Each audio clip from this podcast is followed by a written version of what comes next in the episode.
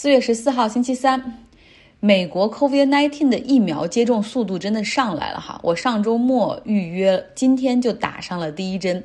然后今天还有点小紧张，因为不知道能打到什么哪个品牌的疫苗。然后当时只希望说不要打强生的疫苗，因为那个的有效率有点低，而且还出现了几例的这个血栓的情况。而就在今天上午的时候，美国多地是宣布暂停强生疫苗的接种计划。那我就知道了，哦，我可能接种的不是辉瑞就是 Moderna。那后来到了现场之后，发现接种的是辉瑞疫苗哈，呃，打了第一针，在场地内还做了十五分钟观察，没有什么问题了，然后又找到这个医生帮忙预约第二针，嗯，现在没什么感觉，就是觉得左手的这个手臂有点沉，其他的感觉都还没有哈，还挺好的，嗯，二十八天之后我可以打第二针。那么今天早上我在和欧洲同事开会的时候，我还说，哎呀，我说我们所在的这个 county 把 COVID-19 的接种开放到了所有十六岁以上的人群。我同事大部分都在欧洲，然后他们就说，哎，我们欧洲也差不多，我们也开放给所有人，只不过是六十岁以上的所有人。所以一个是十六岁，一个是六十岁。欧盟目前仅有百分之十八的人接种了疫苗，那相比之下，英国的接种率已经达到了百分之五十五，所以真的是欧洲在这方面很慢哈，疫苗接种上。在英国变异病毒、巴西变异病毒席卷欧洲的时候啊，注意，其实这样说好像有点不负责任，就图一个简单哈，以变异的来源来命名这个病毒，其实跟他们叫这个 COVID-19 为 China virus 中国病毒又有什么差别呢？所以我们不鼓励这么说哈，但是为为了简单，也就这么说了。这几种变异呢，实际上让年轻人更容易感染，所以我们看到了，现像法国等一些欧洲国家都再次进入到了居家隔离的状态。谁能想到疫苗都出来了，没想到事情还可以变得更糟。那么今天要来先聊一聊欧盟在疫苗上到底犯了什么错误。首先，他们跟各大药厂所签署的是纯采购协议。因为欧盟嘛，它一直是作为鼓励自由贸易的一个旗手，在合同中他们没有做过多的约束。像美国和英国走的是那种深度合作采购模式，你在研发生产的时候，我就给你出钱做资助。采购的合同中，药厂也需要做出一些让步。比如说，美国政府在合同采购中，他们规定，在美国本土所生产的疫苗要率先给美国供货，满足订单需要之后，才能够对外出口。欧盟没有这样做，所以导致后来他们发现，哦，你这个英国的阿斯利康疫苗一边跟我们说没有办法按时交付订单，一边还把在比利时生产的疫苗运回到英国去交付。我们后来也就看到了所谓的这个疫苗贸易战，哈，这个欧盟好像很不讲理的说要扣下所有要出口的疫苗，先自己来用。其实这是他们在合同中一开始并没有想好的一个条款。那第二个失误是。欧盟对待阿斯利康疫苗的态度其实是犹豫不决的。当然了，这也不得不说，阿斯利康这款疫苗做临床实验的时候，他们那个数据的漏洞哈，我们讲过好几次。欧盟的药监局 EMA，它批准适用于所有人群，就是十六岁以上的所有人群都可以接种，但一些欧盟国家呢却觉得有问题哈，所以他们不推荐老年人使用。后来法国、德国又改变要求，将适用的人群哈锁定在六十四岁到七十四岁之间。而三月份的时候呢，这个阿斯利康疫苗在数千万的接种中有疑似引发了几起比较严重的血栓事件。那么，欧盟的十三个国家叫停了阿斯利康疫苗的接种。可以想象，那些虽然没有叫停的国家，那去打疫苗到了现场的时候，如果发现是阿斯利康，其实很多人都会找个借口说哦，我不想接种了，或者是我可能有过敏，就掉头就走，就也影响了这个接种的过程。欧洲药监局 EMA 他们后来经过调查，又发声明说，没有证据会表明引发血栓，大家可以继续使用。可就到了四月七号，这 EMA 又反悔说可能会引发血栓，还建议让阿斯利康将血栓加入到副作用的大名单中。在这种情况下，丹麦等国家就彻底停止了阿斯利康疫苗的应用，而法国和德国将推荐阿斯利康疫苗注射的人群缩小到五十五到六十岁这个年龄段。所以这样一番折腾下来，哈，你看民调显示。在德国，只有百分之三十的人认为 COVID-19 的疫苗是安全的；在法国，只有百分之二十三的人认为这个疫苗是安全的。现在又出现了这个强生疫苗的可能也引发血栓的问题。随着美国暂停这个疫苗的接种，强生也表示他们将推迟在欧洲的接种计划。所以这些都会影响到欧洲的民众对于疫苗的信心。其实今天还有个大新闻，就是美国总统拜登即将宣布阿富汗的撤军计划。预计到今年的九月十一号，美军将全部撤离阿富汗战场。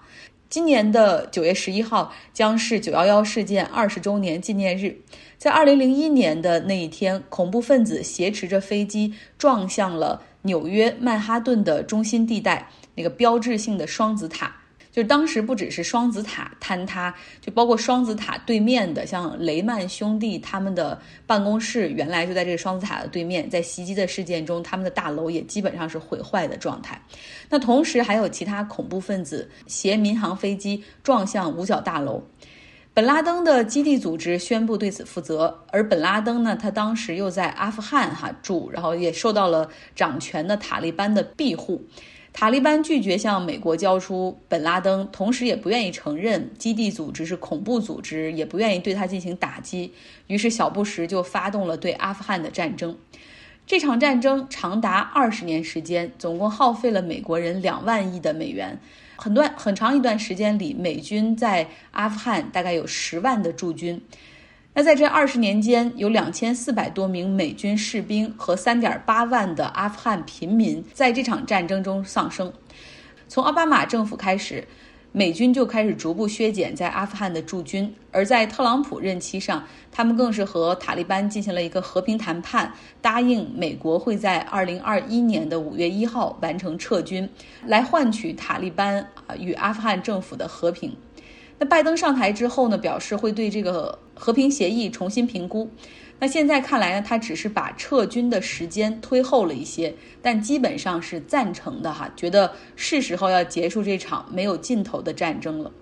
可是很明显啊，塔利班。没有完全遵守和平协议，他依旧对美军和北约的基地以及阿富汗的军队和警察进行袭击。从塔利班自己而言，他们不认为自己需要妥协什么，光脚的不怕穿鞋的。最难的那些年我们都熬过来了，现在还怕你美军在这儿耗着不走不成？他们还发出警告说，如果美军不撤离的话，你们只会遭到更多的袭击和更多的伤亡。美军情报部门也分析说，在美军撤离之后，阿富汗政府完全没有能力和塔利班进行抗衡。所谓的和平协议很可能就是一纸空文，哈，无法确定阿富汗是否会倒退回九幺幺之前的状态。塔利班重新掌权，他们会禁止女性读书、上学、从事工作，男人可能会要求重新把胡子给续上，然后可能需要这个戴头巾，禁止一切娱乐活动。不过呢，权衡再三之后，拜登还是决定撤军。他会在明天具体公布计划。那目前，美国在阿富汗有两千五百名的美军驻扎，同时还有一千多名的这个情报部门和特别部队，也就是那些海豹突击队、什么三角洲那些特种部队。那对此呢，阿富汗政府表示说：“我们希望美军的撤离不会被塔利班当成是他们获得了这次战争的胜利。”然后，同时他们还表达说：“天下无不散之宴席，总有这一天，我们会 survive，就是我们会想办法生存下去。”说的挺可怜，挺悲壮的。那美国的议员中呢，有支持也有反对的。反对的声音像共和党的领袖 Mitch McConnell，他就是说了，外国恐怖分子不会因为美国政客厌倦了战争就放弃威胁我们。总统需要向人们解释一下，从阿富汗撤军如何能够让美国更加安全。好了，今天打了疫苗之后稍微有点疲惫哈，所以节目稍微短一点。最后给大家听一个我们读书俱乐部的分享。其实我们在聊进入空气稀薄地带的时候，也了解到了很多关于攀登珠峰的冷知识。比如说，你知道实际上攀登珠峰需要至少两个月的时间吗？而且你知道一年十二个月里面，其实只有五月份的那几天适合登顶吗？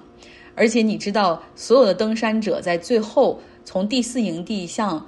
八千八百四十八米峰顶进行冲击的时候，他们都会选择在午夜披星戴月的出发，这是为什么呢？来听听吧。其实登珠峰并不是想象的那么简单，它至少需要两个月的时间。三月末、三月下旬去，五月多可以登顶。那么有人愿意来分享一下，就是为什么登珠峰要两个月的时间？首先是从海平面到嗯喜马拉雅山脚下的那个小村卢卡拉，它的那个海拔是两千八百米，然后再到大本营是五千三百六十米的海拔。然后再从大本营一直到珠峰顶八千八百四十八，那么这样的一个海拔的攀登的过程当中，需要时间去适应。书中也谈到，大本营的氧气含量相当于海平面的一半，峰顶呢只有。三分之一。为了适应不断升高的海拔高度，人体在许多方面都要做出调整，比方说呼吸加速、血液的 pH 值改变、输送氧气的红细胞数量激增。这个改变呢，就需要数星期才能完成。所以他们是在三月三十一号到达了加德满都，然后坐直升飞机到了这个山脚下的卢卡拉。如果是不坐飞机，可能步行需要三周。那么从卢卡拉到大本营，霍尔的策略呢也进行的非常好，他让他们每天只行走三四个小时，逐渐的适应稀薄的空气，这样走了大概有八天。四月八号下午，他们到达的大本营，那么后面就用了六个星期的时间进行了适应性训练，加上登顶啊、下山呐。这个物质条件是采用的，是由夏尔巴人在大本营上建了四个营地，每个营地呢都比前一个高约六百米，然后在营地之间往返运送食物、燃料、氧气瓶，为登顶提供物质的准备。在身体的条件方面呢，大本营开始每次攀登六百米的高度进行三次的适应性训练，那么通过这三次训练，身体呢就会。充分的适应空气中的低氧，嗯，为登顶八千八百四十八米的高度提供安全的保障。好，我给大家一个抢答题哈，从到哪一个营地的时候要求大家必须要使用氧气？从三号那个营地开始就要开始用氧气了。三号营地是七千三百二十米。所以当时我有的时候就觉得，嗨，其实他们好像你要让他们保存体力，但是又让他们通过锻炼的方式保存体力，就有的时候已经到了 Camp 二，然后再要返回到 Camp 一，就是来来回回的，其实是一个训练和和积蓄力量的一个过程哈。第二个问题就是问大家，为什么通常一年十二个月，为什么只能在五月份登顶？就是珠峰呢，它有从每年的十月份到次年的三月份是为峰季。如果是到了八千八百米以上呢，它的风速每秒是达到五十米以上的。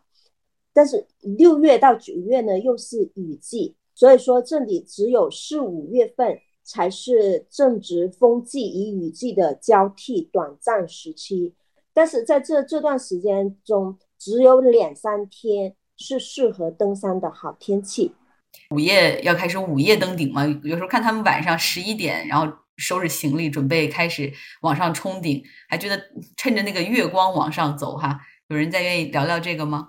在午夜的时候，其实是那个也是因为温度比较低，然后那个时候的冰雪就比较硬，踩在上面不容易粘到脚上。因为在八千米级的山顶上，你走一步就会非常的累，更别说就是再沾了一些额外的重量。其次是因为那个，因为下山的时间应该是在一点到两点之间，那么你往前倒推的话，我们爬山可能整个过程当中就需要需要八到九个小时，然后所以倒推回来的话，就是得到凌晨呃那个时间才能够就是赶得上。我觉得这个过程真的很辛苦哈，就是。你看，从午夜一直到到第二天下午两点，你到登到顶，然后你还要再下山的时间，就说明你真的是要很很有的体能。我当时看到说，垂直距离可能九百米，就算天气很好的时候，就这个九百米的距离，可能也需要九到十个小时的时间来攀登，难呐。本周我们的读书俱乐部已经开启阅读《大而不倒》这本讲述二零零八年次贷危机的书了哈。那给俱乐部的小伙伴们，我们规定的是要读第一到第六章，听起来好像很多，但实际上没那么难，因为很吸引人呢。看着那些住着千万美元豪宅、每天坐直升飞机上班的金融大佬，他们事业崩溃的那一段时间，看着还是很过瘾、很刺激的。如果想在这个时候加入我们的读书俱乐部，一起来读《大而不倒》这本书还不迟哈。来到微信公号张浩同学加入我们吧。好了，我们今天的节目就是这样，希望大家有一个愉快的周三。